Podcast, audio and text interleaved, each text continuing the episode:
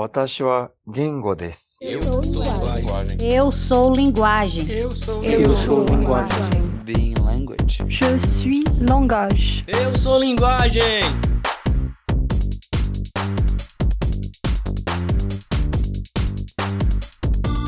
Alô pensantes, Galton aqui. Sejam bem-vindas, bem-vindos a mais um episódio do Você Linguagem Podcast. Mais uma vez, dentro do projeto O Clube do Conco Vega, em que nós lemos e discutimos um conto por dia durante todo o mês de abril. Os contos, como vocês já devem saber, saem aqui pelo Ser Linguagem Podcast na íntegra e são discutidos lá no YouTube do Ser Linguagem, youtube.com.br serlinguagem, à noite, a partir das 18 e 19 horas. O conto de hoje é O Perfume de Olavo, de Wagner Amaro. O conto será narrado pela convidada super especial Alessandra Magalhães, do perfil literário Literale Blog. Alessandra, além de produzir conteúdo para a internet, também é professora da Rede Federal de Ensino local na cidade do Rio de Janeiro. Ela é formada em letras com doutorado na área e topou esse convite de narração aqui para o Ser Linguagem Podcast. Além de narrar o conto, ela também esteve comigo na discussão dele lá no YouTube, youtube.com.br. O link vai estar aqui na descrição do episódio. Então fiquem com Alessandra Magalhães e Wagner Amaro.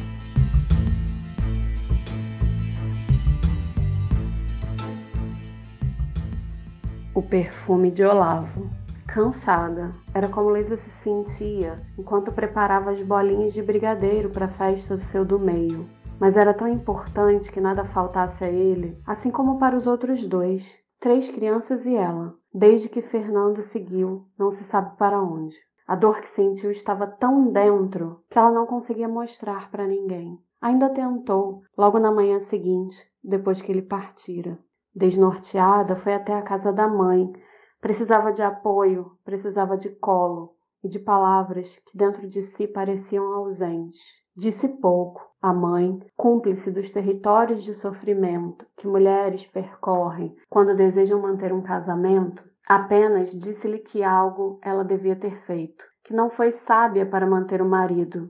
Disse que não tinha como ajudar, que já tinha muitos problemas, que já bastava o irmão com 25 anos, que não tomava um rumo na vida, que engravidou uma zinha da rua, que lágrimas ainda visitavam quando aquele retrato preso à parede úmida de sua memória ocupava seus olhos. Não se casa para isso, mas não poderia fraquejar. Faria dos três meninos homens honrados, sem a ajuda de ninguém. Bastava pensar menos e seguir vivendo. Sol demorava a se pôr, Raios entravam pelo basculante. Os docinhos de amendoim sobre a mesa ganhavam uma coloração dourada. A cozinha ficava mais quente com o bolo assando no forno. O cheiro do bolo tomava conta do ambiente. Quando encontrou aquele apartamento, não parecia tão quente. A vida não parece tão sufocante quando se está apaixonada. Logo os convidados iriam chegar, alguns vizinhos brincavam na praça do condomínio, gritavam, corriam e suavam.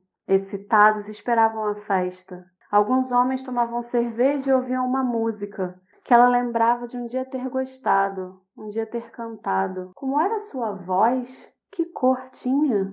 As crianças estavam demorando, tinham ido buscar apenas uns refrigerantes para completar com os que já havia comprado. A venda logo ali.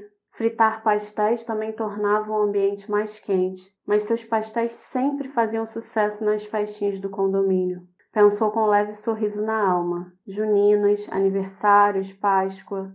Não se sentia tão sozinha ali. Primeiro andar via os vizinhos passando pela sua janela, que ficava de frente para a praça do condomínio. As paredes eram estreitas, sempre havia barulho, brigas de casal, gemidos de prazer, gritarias do futebol das crianças, homens bebendo na praça. Alguns passaram a olhar para ela com desejo, desde que Fernando. E as mulheres a olhar com medo. Não queria roubar o homem de ninguém. Cadê essas crianças? A venda é logo ali. Começava a colocar a cobertura de chocolate no bolo, tudo sozinha, ninguém para ajudar. Melhor, não se metiam na sua vida assim. A única pessoa que ainda permitia visitar a concha em que se meteu após a separação era seu Olavo. Ele cuidava das crianças quando ela não podia, quando a creche estava fechada, quando a mãe repetia o não de quase sempre para seus pedidos de ajuda. Aposentado, afastado da família, para ele era uma diversão estar com os meninos. Presenteou Guilherme, seu do meio, com um celular de brinquedo. Sempre tão perfumado, se ela tivesse tido um pai de verdade, não aquele traste que a mãe arrumou, gostaria que fosse como seu Olavo. O som na praça parecia aumentar conforme a noite se aproximava e as vozes masculinas se tornavam mais graves, mais lentas, mais altas. Em alguns pontos parecia até mesmo briga. O coração apertava quando havia essas algazarras de homens. Lembrava do dia que teve tiro. As crianças não voltavam. Resolveu ir buscar. No caminho, os homens da praça fizeram gracejos. Sabia que eles participariam da festa. As esposas sempre os levavam, mesmo bêbados. Queria mesmo uma festa apenas para crianças. Tentava não se mostrar preocupada, mas estava já um tanto zonza. Meus filhos, meu Deus! Avistou de longe os três, cabeças baixas. Bateu no mais velho, doía na própria pele. Já não tinham pai. Perderam o dinheiro, ficaram com medo de voltar. Ela andava tão nervosa. Voltou com eles chorando em silêncio. Não queria que os meninos tivessem medo da própria mãe. No caminho à praça, barulho de garrafas quebradas, gritos roucos, paus grossos nas mãos dos homens empunhando no ar, pareciam toches. Mata! Mata! Vai dar o cu em outro lugar. Socos, chutes, sangue. Não sabia o que fazer. Abraçou seus filhos, filhos do homem que os abandonou. Outros homens sorriam diante do triste espetáculo. As esposas, cúmplices e delirantes, sorriam vitoriosas. Não queriam criar os filhos perto daquelas aberrações. Poderiam ser seus avós. Não poderiam ser, não poderia haver. Luísa não sabia como fora parar ali com os três, tão perto da confusão. Guilherme escapuliu do seu braço e entrou no meio das agressões. Queria abraçar o Olavo, queria agradecer o presente, oferecer refrigerante, fazer alguma coisa. Foi jogado para o lado por um empurrão do vizinho alto e barrigudo do 303. Rolou no chão, arranhou as pernas, chorava também. Seu Olavo seu namorado ainda mais idoso que ele apenas recebiam chutes, socos e pauladas. Não reagiam.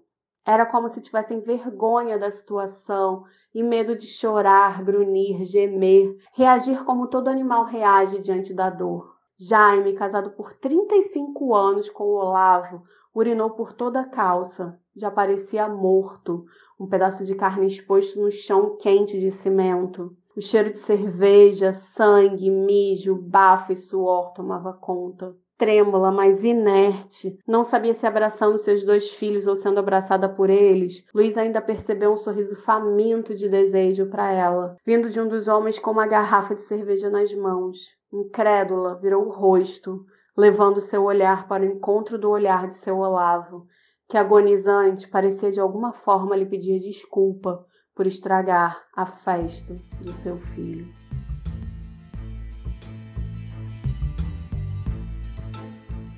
Você ouviu o conto O Perfume de Olavo de Wagner Amaro na voz de Alessandra Magalhães do perfil literário Licarale Blog. A Ale, como eu já disse, esteve comigo no canal do Ser Linguagem no YouTube para discutir o conto do Wagner Amaro traz inclusive algumas curiosidades sobre o conto. Ela que foi a autora do, do livro da Orelha da segunda edição do livro de Wagner Amaro e conhece ele pessoalmente. Então o link do vídeo vai estar aqui na descrição. Espero vocês por lá. Até mais. Tchau.